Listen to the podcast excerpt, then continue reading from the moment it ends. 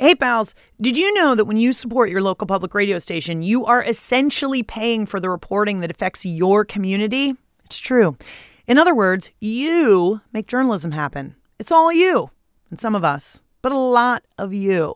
Public radio is made for you by us with your dollars. And I'd say we're pretty great partners.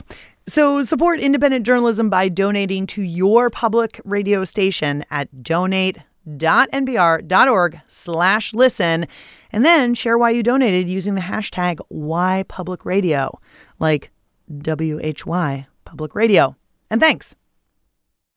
Jillian Bauer-Reese remembers the first time she ever drank alcohol she was 17 I just was at a sleepover and we broke into a liquor cabinet at somebody's house. And so um, that was my first drink. But it certainly wasn't her last. It didn't take very long. um, by by my first night um, in college, I, I was blacking out and pretty much all bets were off at that time. And pretty soon, Bauer Reese's drinking got out of hand. It's it's honestly uh, a little bit of a blur uh, for me um, because I was blacking out so frequently. Um, but uh, I guess somehow I was able to balance my work and then this blackout drinking. It was like night and day. Somehow, Bauer Reese's daytime life wasn't all that affected by her drinking. But at night, that was a little bit of a different story. I would, you know, black out and um, end up in uh, a neighborhood that I had never been to before and not know how I got there or get in a car with somebody that I didn't know. Bauer Reese's family and friends knew she had a problem. But it took her a long time to realize it herself. It was a seven year period uh, of me admitting that I had no control over it and then it would just vacillate between that and then being in denial and then that and being in denial. And um and so it, it was not until I was 29 uh, that I fully kind of threw in the towel I'm Lauren Ober, and this is The Big Listen from WAMU and NPR.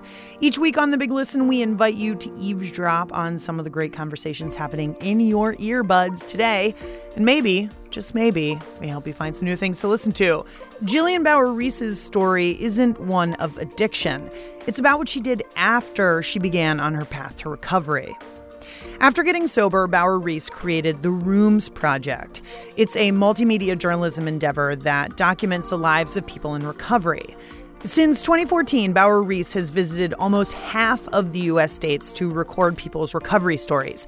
Here's one of them from Tony Sanchez in Atlanta. When I had about five years, I was um, I was a manager at a catering business. I was I was doing some really cool cool stuff. I was going to work in, in suits and stuff like that, which is really cool for someone who was homeless. You know what I'm saying? I had my own car, you know, I had a bank account, all the cool stuff that comes when you stop using, right? You know, that financial stuff. The Rooms Project is part of a loosely defined genre of recovery media.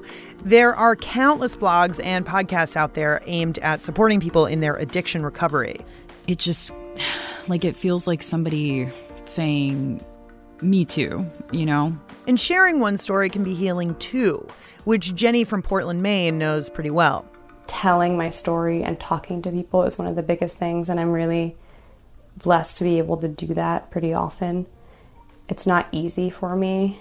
I used to think I was a really outgoing person, but it it it was the, the booze basically, and I since getting sober, I've kind of gone back to that little girl who was scared of everyone and everything. We'll catch up with Jillian Bauer Reese of the Rooms Project in a bit to talk about reconstructing the narrative of addiction and recovery. But first, we're going to chat with someone else working on reframing narratives. Carvel Wallace is a writer known for his work at GQ, ESPN, and The New Yorker, among others, where he delves into sports, music, and pop culture. But his writing has always been firmly rooted in context. Where are we now, and how did we get here?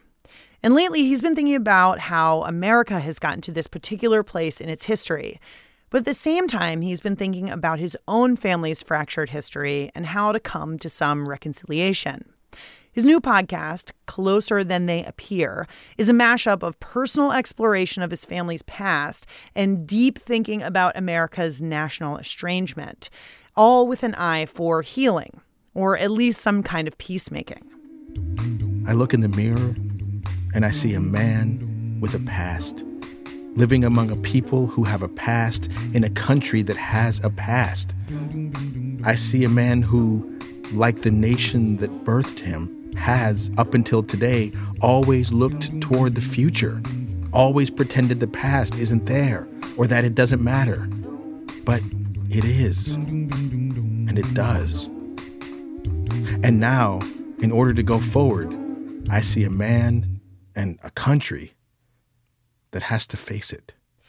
Carvel Wallace, host of Closer Than They Appear. Welcome to the Big Listen. So happy to be here. I have a question for you. I'm curious, when you were a kid, what did you want to be when you grew up? Oh, that's such a good question. Um, I the first thing I wanted to be was a scientist. The first thing I remember actually wanting to be was that I wanted to I wanted to have a cure for cancer. That was I just seized onto this idea one day that like, wait, this thing hasn't been cured yet. I didn't even know what it was. I just knew it was bad, and that Right, it hadn't right. been fixed. And I was like, well, that's I'm gonna I'm gonna do that. I'm gonna figure that out.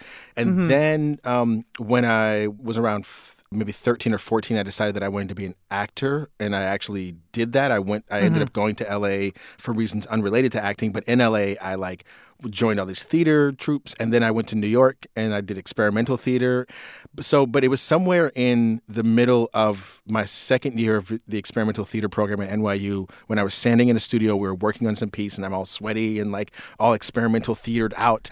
and I remembered that when I was a kid, I had wanted to be a scientist, and it I had this revelation that as hokey as it sounds, still guides me, which is that I realized the reason I wanted to be a scientist was because I wanted to explore the depth of unknown things because I felt like I could do that in a way that other people couldn't, and that I could bring back knowledge that was helpful to everyone. so it was a oh little bit like a deep sea explorer Yeah. type vibe. Yeah. And I was like, oh, I can do that anywhere. Like I can do that as a writer, I can do that as an artist, I can do that as a musician. And so I still feel like that is what I do. I- Yeah. I, like dig into the dark things and then I bring stuff back to people and say, Whew, I went down there in the cave, guys, and here's what I found out about it, our our existence. Right, right. so you don't have to go down there. you Yeah, know? well, thank you for doing that for us. Um, but the reason the reason why I ask that is because in one of your episodes you said that you didn't think you'd live past the age of 25, and so I Mm. wonder, you know, at what point, um, if if you felt like I'm not going to live past 25, is it worth having aspirations? Like at some point you passed being 25 and you were like, oh, and now I'm 26, and now I'm 27. Yeah, there's a thing that I think a lot of people do. I think I feel like growing up, I felt like I learned this from other black people and from people in my family. There's a thing that I sometimes call balanced nihilism. It's like there's a mm-hmm. sense that everything is about to is is that it's all going to fall apart. I actually think a lot of us are having to uh-huh. learn this, do this now. But I think that growing up as a black mm-hmm. person in America, you learn this early. There's this sense that everything is going to fall apart. Any bad thing could befall you at any point. Not only could it, it probably will. After Donald Trump got elected, me and my kid's mom decided the first thing is we got to get passports. I mean, we we might actually have to flee this country, this our home, because it might not be safe for us here anymore. We did get the passports, and that was over a year ago. But we're still here, and so are you. You sort of know how to hold these two truths at the same time.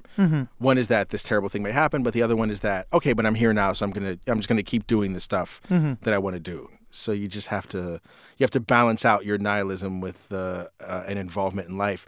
This kind of balance stuff, I think, is a lot of what I'm exploring in this podcast and just in life. Like, how do you balance recognizing how bad things are with um, with not falling into despair? How do you balance like working for change with like a realistic assessment of how little, how how many terrible things haven't changed and may never change? Right.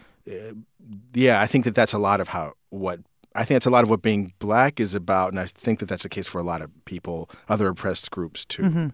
Have you come to any um, any conclusions or or sort of any any um, uh, principles that can guide you, or, or you know, in in answering that? Like, how do you hold on to, um, you know, uh, things will get better when Yeah. you feel like maybe they haven't yet. Yeah, it's I don't know if I believe things are going to get better. I actually mm-hmm. don't know about that, and I, I don't mm-hmm. have a conclusion for what to do then. For what then yet? You know, Right. Because you know this podcast is about me learning from the people who are guests on the show what I'm, I'm learning how to live, mm-hmm. basically how mm-hmm. to live, like how to go forward given what's happening, how to go forward in this country. What should I believe now? What should I do now? And each person I talk to has a different sort of point of view on that and a different historical basis for their point of view. And this is Shereen Marisol Meraji. So my question is, do you think this country can go forward together?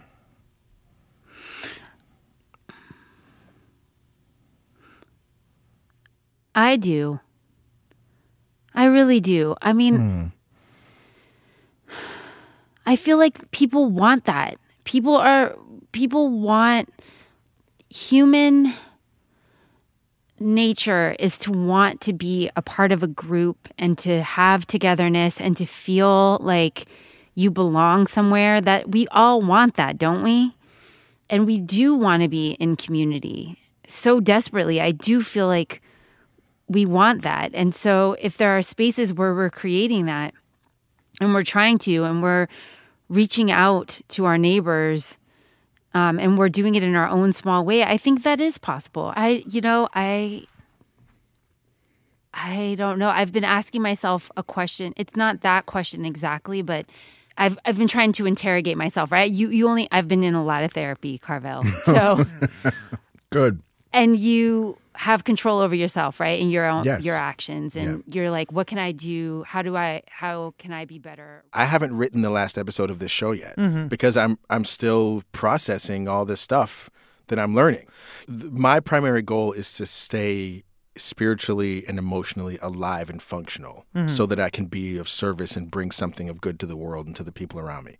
Whatever that is. I don't know how big what I could bring is or isn't. That's actually I don't even believe I can ever know the answer to that. I, mm-hmm. I could possibly actually solve some kind of cancer, some Right. kind of spiritual or emotional cancer, but I probably won't. I'll probably like have a positive impact on like you know 80 people in my life over the course of these years and maybe like a thousand listeners to whatever shows that I make. That may be it. But my goal is to to fulfill that as much as humanly possible. And mm-hmm. so I have to i can't do that if I'm if I'm subsumed with depression and anger. Right. And depression and anger really are things I've had to have to work against. Mm-hmm. And so my primary goal is to do what I need to do in order to keep away depression and anger. And then directly right after that, go to work. Yeah. I, I wonder how much being a father has played into you know all of the uh, the questions that you're you're grappling with like were these existential questions and and and sort of conundrums so in such sharp focus before you had kids? Or has you know as being a parent influenced you know or changed the way that you're you're approaching the world Yeah, I would say that in some ways the existential questions were in sharper focus before I had kids. And Oh, then okay. having kids was like in some ways the antidote mm-hmm. to that. Because there is a certain amount of self centeredness involved in in deep in like Yeah. deep hand wringing over the existential. And I know this because now my kid is fourteen. I have a fourteen year old son and a twelve year old daughter and my son has just discovered that life is meaningless and he cannot wait to tell everyone. He's very excited about this. And um, he you know he is just he just brings it up in every conversation. He's Yeah, so excited. yeah. and there's a certain amount of and god bless him he's right on schedule right? But there's a certain amount of self-centeredness that is required to to wring your hands over the fact that life is meaningless and i always he and i debate this a lot. This is one of his ways of sort of matching wits with me. And he'll say well what if you know what if this whole thing is dad this whole thing's a simulation and none of it matters blah blah blah. And i'll go okay well if that's true what is the actual function of that belief? So let's say it's a simulation. Fine. Does that mean i shouldn't make you dinner tonight? Does that mean you know what i mean? Oh, like my does that mean that i should drive this car off the bridge you know? And then he's, he goes dad the, your problem is that you're a functionalist. All you care about is function you know? Oh, and i and it's these are such great debates but it, he's right because i because i have kids to raise yeah I no longer have the luxury to think about things as abstract. Yeah. They become now actual things. Mm-hmm. And so I don't know, you know, I don't I don't know the answers, but I no longer need to know them. Yeah. I do have a feeling that I that I know enough about what life is about in order to keep going. Yeah. And to me, what it's about in order to keep going is that we're this huge human family on this earth who has the potential for really good and really bad. But every day I get to make the decision to try, okay, now what am I going to do to try and like add to the good side? Mm-hmm. To me, that's a good enough answer. Mm-hmm. I'm just going to do that until I die, and then I'm going to die, and then who knows? It'll be a big surprise what happens next.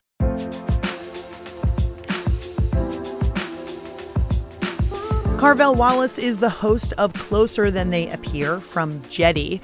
To find out more about the show, hit up biglisten.org. Now, if you remember from the top of the show, we were chatting with Jillian Bauer Reese about her multimedia venture, The Rooms Project.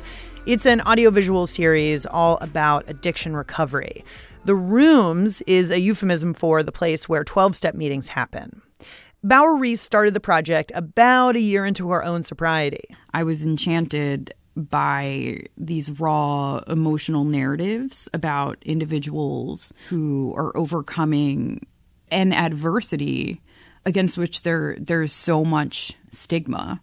Um, and I really related to the people that I met, and I wanted other individuals to relate to them too. Not only did Bauer Reese want listeners to understand that people living with addiction were doctors and welders and everyone in between, but she also wanted to share honest recovery narratives, not just addiction trauma. I'm trying to shift the focus of these stories or shift the perception, right, um, of these people and, and shift uh, the ways in which people who are in recovery and have a past uh, substance use history are portrayed. Bauer Reese is an assistant professor at Temple University and teaches solutions driven journalism, meaning reportage focused on responses to problems, not just the problems themselves the news stream is saturated with these like problem focused stories um, and sensational stories of drug use um, where you know we're watching like dr oz go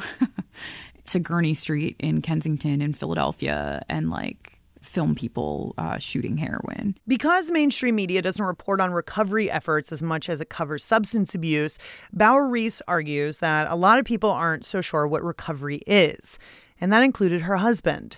When he first went to rehab, he packed a bathing suit because he thought he was going to this like spa, like celebrity spa resort, right? And then he got there and he was in like rehab. I mean, like...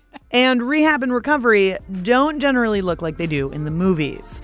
We're going to take a quick break now, but when we come back, we'll tackle another taboo topic with writer Jon Ronson porn. Fabian is not a Bond villain, he's just a typical Silicon Valley guy. But yeah, he got a $362 million loan to build an empire, which was, you know, based to a large part on the handling of stolen porn, whereas the women whose porn was being stolen can't get a checking account because they're the ones who are considered disreputable. But first, we talk with the host of the show Terrestrial about the challenges of being an eco conscious human. Do I carry a reusable coffee mug? Yeah. Do I lie to myself that this is solving like the waste problem? No. That's coming up in a sec. Don't go anywhere. This is NPR.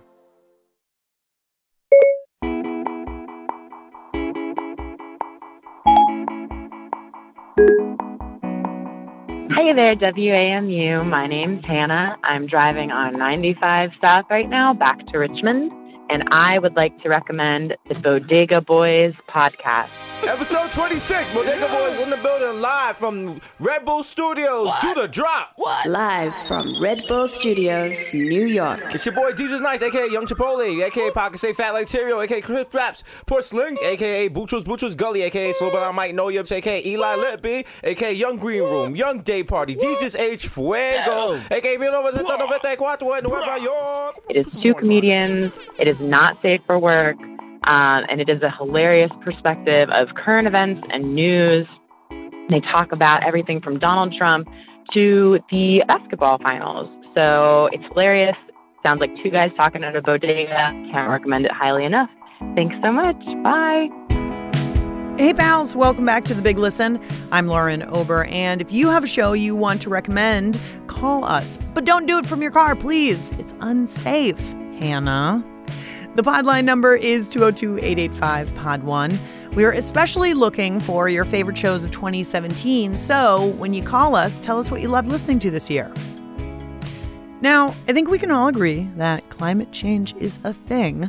Something else we can likely all agree on is that stories about climate change can sometimes be a hard sell. Environmental reporting can be all doom and gloom and super serious and make us want to bury our collective heads in the sand. Ashley Ahearn of the podcast Terrestrial is trying to change that. She's an environment reporter, but she's not so interested in chronicling the problems of our changing planet. Her show focuses on the choices people are making in response to those changes. Like, for example, the uptick in environmental asthma. Checkup after checkup and emergency visits in between, doctors kept urging Eleanor get your sick daughter out of there.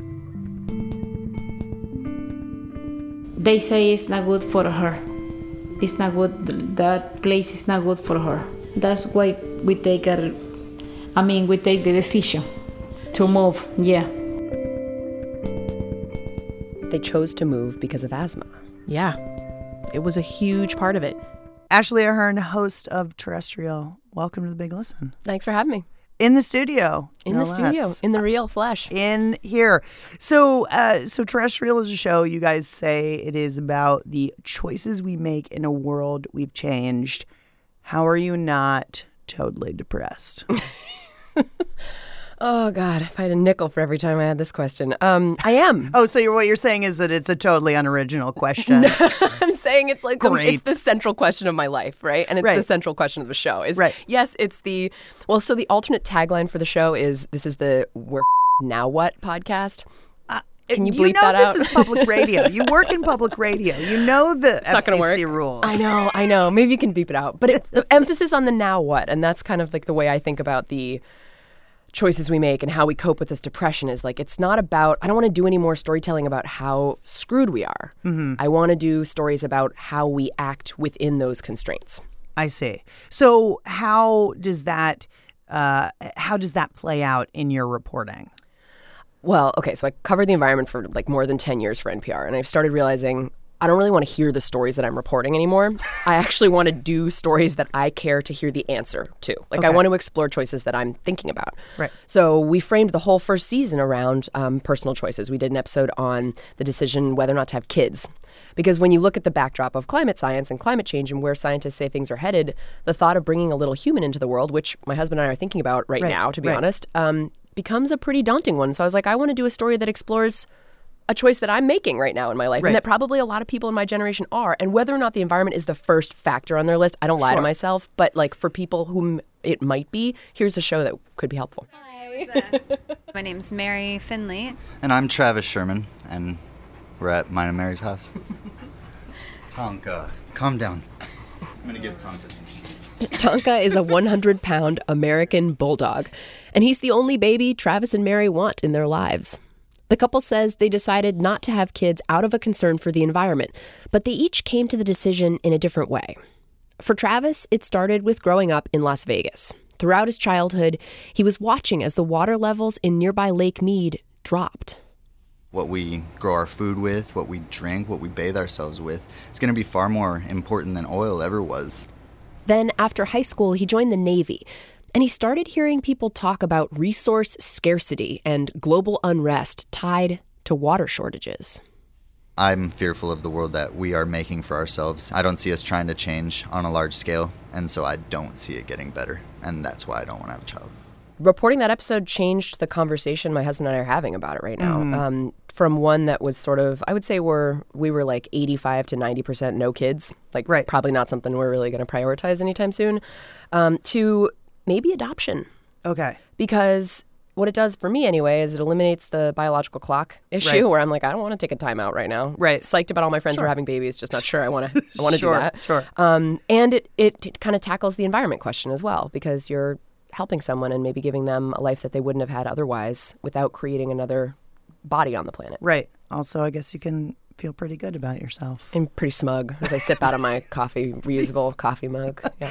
Right, right. So no, I, that is a that is a great segue because I was wondering this, like, how do you not be smug Yeah. in doing this? Because do you are you like, yeah, I'm recycling. Like, No. look at my compost no, pile. Hell no. No, listen, like being environmentally conscious oftentimes is a luxury that a Mhm. lot of people can't afford. Right. And so I think that, you know, do I carry a reusable coffee mug? Yeah. Do I lie to myself that this is solving like the waste problem? No. But does it make me feel a little bit better today when I'm like, well, there's a lot of trash, like that Starbucks trash bin is full. Right. And everybody just dumped their cup as they walked out. Right. I'm not contributing to that, but I don't lie that that's solving any kind of a problem. It just makes me feel better for the minute. And you know what? That's one of those examples where like that's okay, Mm-hmm. right? To make that's kind of the premise of the show is like I'm not about the guilt. It's just like if it makes you feel better, do it, right? If you are if you feel like you're contributing to a greater good somehow, Mhm. or if you're just making yourself feel okay in the moment so you can think about these big picture questions, do it. You can make yourself insane with this topic, as you can tell. right, right, right. I mean, I think that's an important thing to to think about the income and class disparity Mm-hmm. when we because there's this idea I feel like that like the environment is a luxury to care about, but a lot of the people who are impacted by it are the poorest among us. Yes. Yes. So how do you square all that? you do more stories about those communities. yeah, no, really. Like that's. I mean, we've got an episode we're working on about asthma right now, and looking Mhm. at like the people who are least equipped to manage it and deal with it, or move out of mold infested or you know, pollen ridden places, um, are the ones that are struggling the most. Because the effects of pollution and climate change don't affect us all equally. Those who are hit hardest often belong to communities of color and are cash poor, what Majora Carter describes as, quote, low status communities. She's an urban revitalization strategist, and she's focused her career on environmental justice. Majora was raised in the South Bronx, which she says was considered a poster child for urban blight. She grew up, she went to college, and eventually she came back to New York for grad school, right as the government was about to turn part of her community into a dumping ground. even though the Bronx handled about 40% of the city's um, commercial waste and 100% of its own waste, um, we were about to handle possibly another 40% of the, of the city's commercial waste. And it was just like, are you crazy? So she decided to stay and resist. I looked at that and thought, wow, this is happening because we happen to be a low income community of color. The community came together, though, and they got the city to build a park instead of the waste facility. But Majora says all over this country, similar situations continue to happen. And we as a society aren't talking about it enough. And so, what I really want to do is find more voices from those communities to help us tell those stories. Because I think there's the, the other construct that's kind of fraught there is like the reporter that parachutes into a community Sure. and tries to tell the story of the victims there. And that just opens this whole can of worms about empowerment and agency and how we portray those communities. And so, you know, yeah, it's something that I do think about a lot. Yeah. You know, um, I had this revelation of sorts. Really? well, it's do tell. Sort of a dumb revelation. It's, it's, uh, I'm sure it was brilliant, Actually, Lauren. it was Come on, just, lay it on me. just really a tiny thought, actually, that passed over the transom. Uh, it was really a revelation. But I, but I think it was one of the people who was advocating for human extinction. Yes, that guy was And, uh, amazing. right. We're a voluntary movement which seeks to bring about the extinction of Homo sapiens. Les Knight is the founder of the Voluntary Human Extinction Movement. It's a Facebook group with about 10,000 followers for people who have chosen not to have kids in order to save the planet. And they think everyone should join them in that decision. Well, that, that is the goal, but you know, the odds are pretty slim. Uh, it hasn't really caught on. Les says when it comes right down to it, humans are bad for the planet. He calls us super predators. And he says that what we see as our greatest accomplishments, you know, art, music, space travel, have no real value for the rest of the animal kingdom. The uh, Mona Lisa won't really impress a tiger, and I think we need to um, justify our existence by how we interact with the and with the other 10, 20 million species that are here on the planet, and it it's not looking good. But I was thinking that, like, um, you know, humans are just one species mm-hmm. among the millions on the planet, and that we're screwing everything up for every little bug and plant and furry thing, and that we're just super selfish. And honestly, if everything goes to pieces, like humans are the planet's going to be fine. No, it'll recover. Humans won't. No, we'll be gone. No, no, right. But like all the everything that is able to adapt far better than we are will be a okay. But I was thinking like it was like this light bulb moment like oh my god we're the worst and i wonder if through the course of of your reporting obviously you've been doing this for many years but have you had light bulb moments I wouldn't say that there's been like a, a light bulb mo- moment, but there has been a shift for me over Uh-huh. the course of the, of the years. Which before I would do a lot of stories about like we're gonna fix this and like Right. the Kyoto Protocol is gonna save the day, and then it'll be the Paris Climate Agreement and blah blah blah, and like you know scientists say if we do X, Y, and Z by this time, it will it will solve this problem, and I, I don't do those stories anymore. Right. It's hard to describe. It's not. I don't. I'm not a depressed person. That's the funny thing. I just I take hope where I can find it in small pieces, but I don't have this kind of overarching sense that we are going to solve it. I just have an increasing faith that we are going to figure out how to adapt, like all the animals that are going to have to figure out how to adapt on this planet as we change it. Um, and that adaptation could look really interesting, and it will change the makeup of society possibly, and it will change where people live on the planet and how many of us live on the planet. I'm so stimulated by the questions and the challenges that this this existential threat poses to us Mhm. that I I find really fruitful ground for storytelling. Ashley Ahearn is the host of Terrestrial from our pals at KUOW in Seattle. To find out more about her show, check out biglisten.org. Well, it's time for another quick break, but when we come back, we'll chat with writer and filmmaker Jon Ronson about the knock on effect of internet porn. I was really interested in consequences. I've noticed over the years that on the internet, people don't like to think about consequences. We like to do whatever we want to do on the internet and then just not think about it. That's coming up next. Stick around. This is NPR. Hey, pals. I know you don't have a ton of time in your crazy busy schedule, but somehow every week you manage to carve out some of your precious time for us. And I guess for you. Because public radio is like a little escape for you, right? A spa for your ears, maybe? A pedicure for your brain? No, that doesn't work. Anyway, if listening is your me time, support the show that brings you moments of zen, or at least moments of joy and delight. Give generously to your station at donate.npr.org slash listen. And then tell us and the world why you gave using the hashtag WhyPublicRadio. That's W-H-Y Public Radio. And thanks.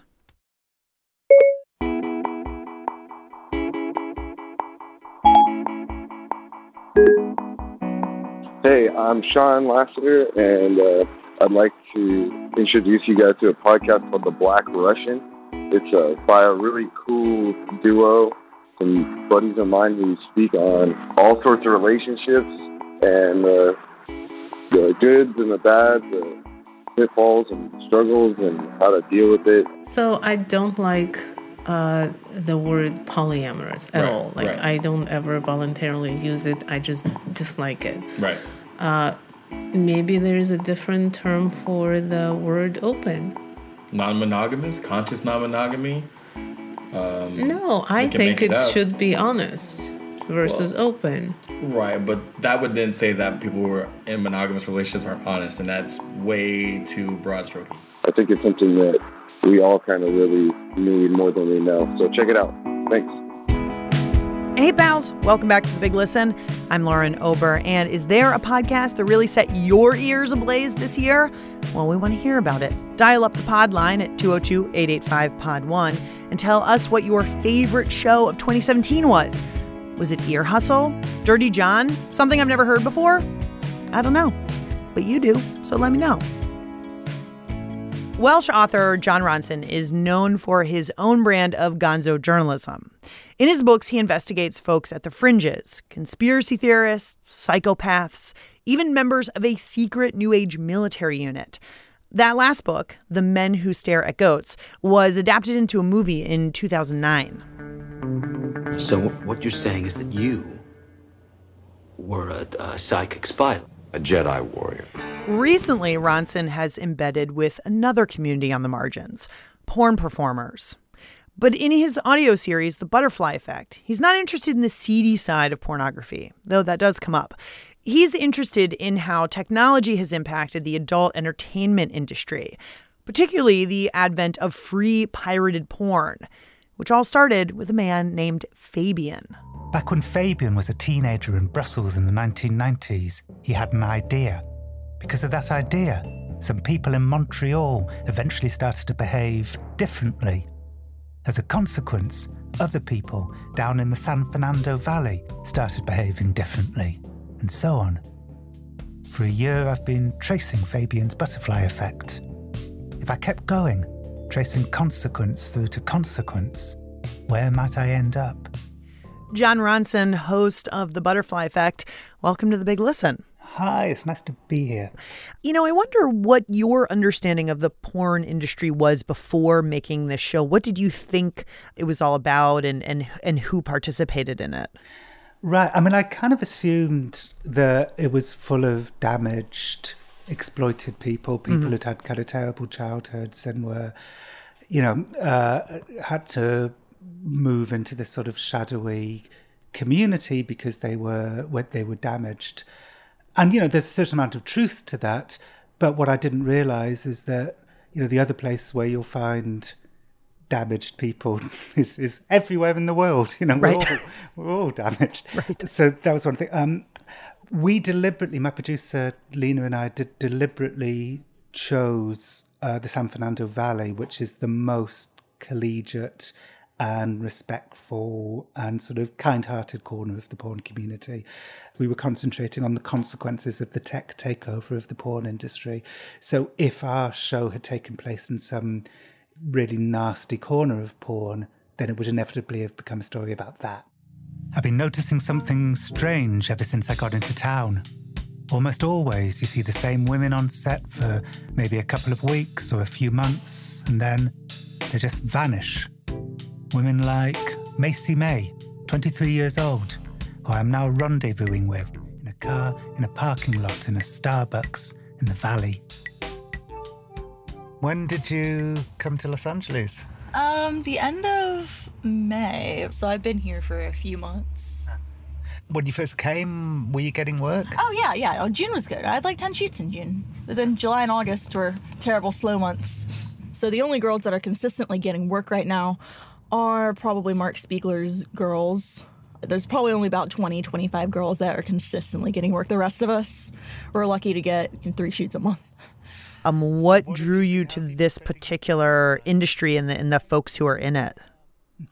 I was really interested in consequences. I've noticed over the years that on the internet, people don't like to think about consequences. Mhm. We like to do whatever we want to do on the internet and then just not think about it. And I was in a hotel lobby in Los Angeles meeting a porn star. I'd never met a porn star before. And the receptionist said, Your guest is waiting for you downstairs. So I, I went to the lobby, and everybody else in the lobby was dressed exactly how I dress, Yeah. which is inconspicuous right. James Perse hoodies, basically.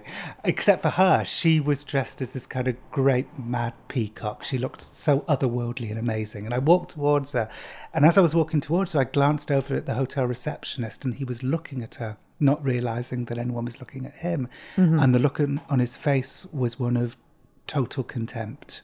It's like you can handle porn people when they're safely tucked away on their computers, but not when they're in their actual vicinity. What's so interesting is that so after the hotel lobby, I started reading blogs by porn people because I became interested in what their concerns were. Uh-huh. And the same name kept coming up.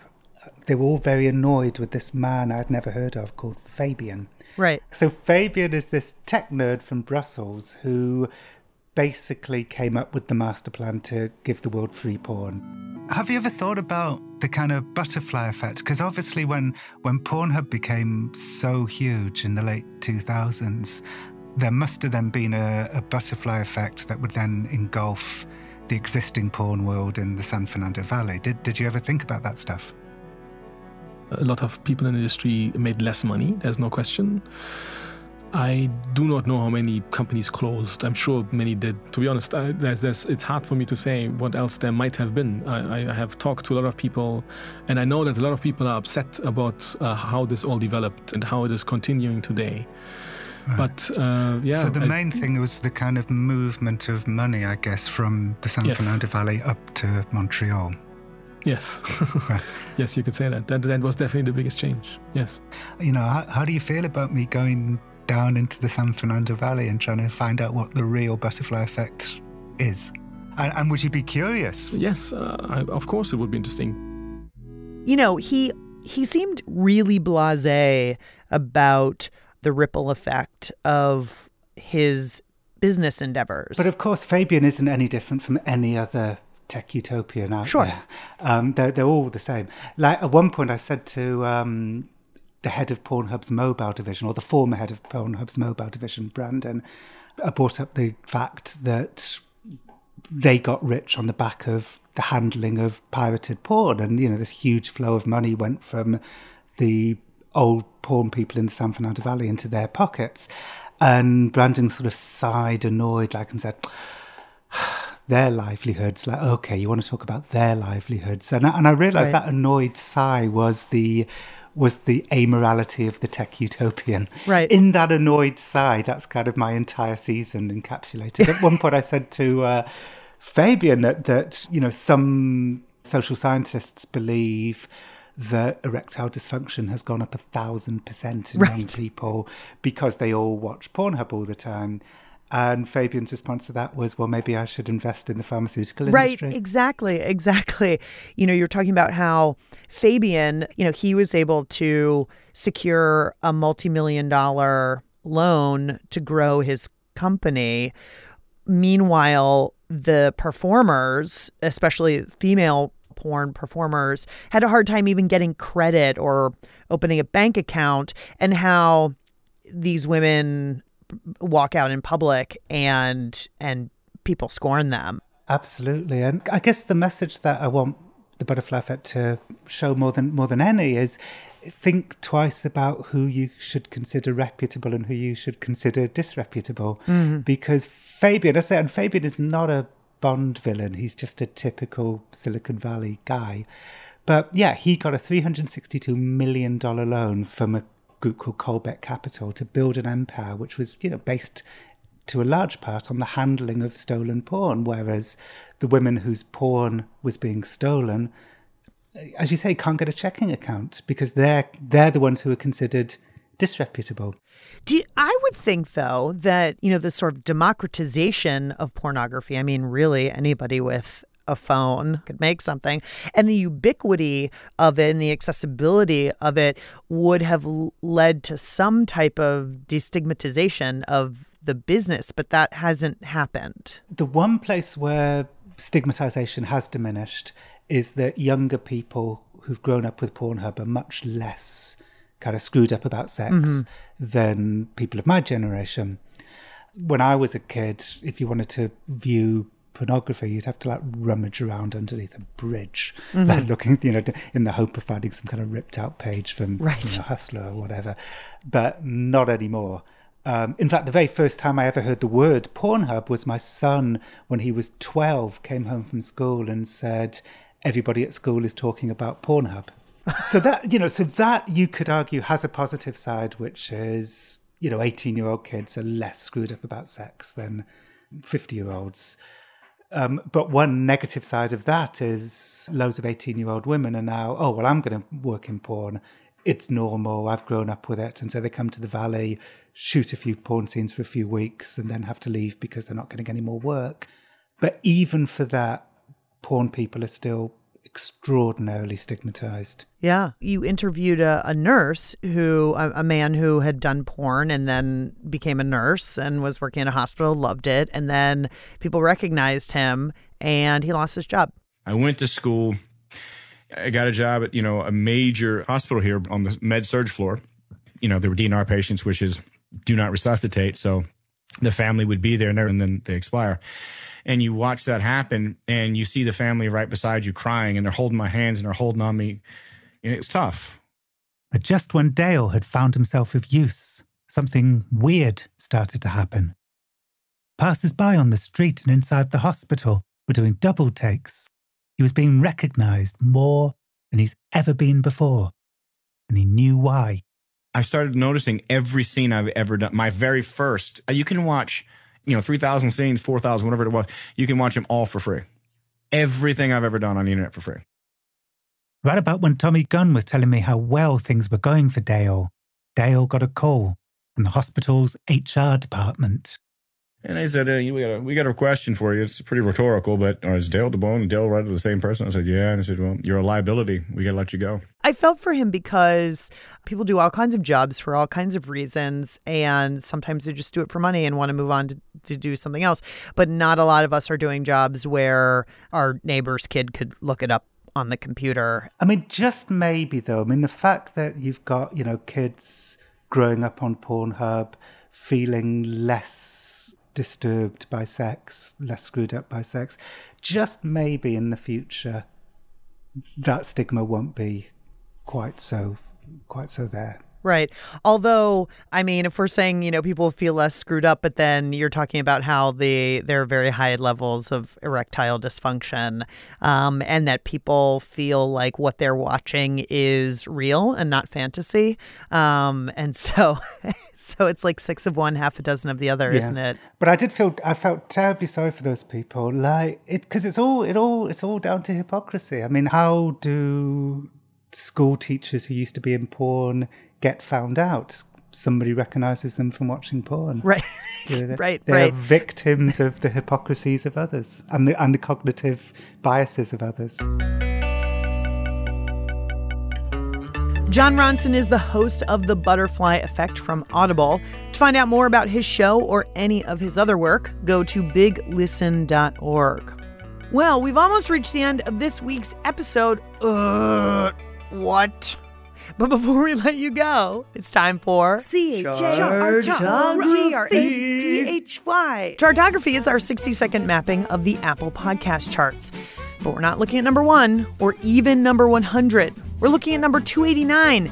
And if your podcast has reached number 289, well, holy smokes, that's good because there are a billion podcasts out there. I mean, not quite, but almost for real.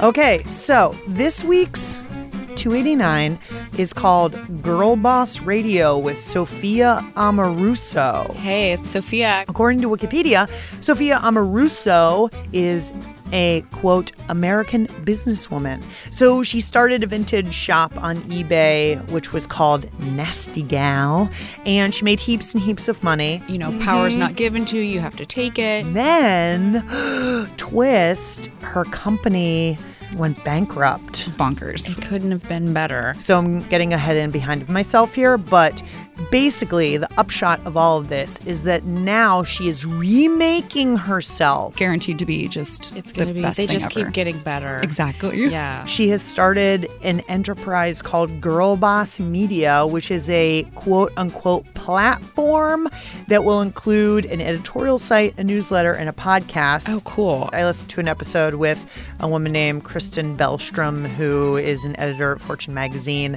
Um, they talked a lot about how Kristen was from Vermont. I've been to Vermont. I really like this town called Vergennes. Have you been there? I was still a little bit confused about like what Girl Boss Media is. So I went on their website and it says Girl Boss Media was founded for women redefining success on their own terms. It's something that everybody should be reading. Yeah, it's a bunch of women talking about how they've learned from failing and then they succeeded. To me, that feels very new. Yeah, I guess if you want some inspiration in your life, um, you can listen to Sophia Amoruso, whose company went bankrupt, but now she has a podcast. So, bully for her.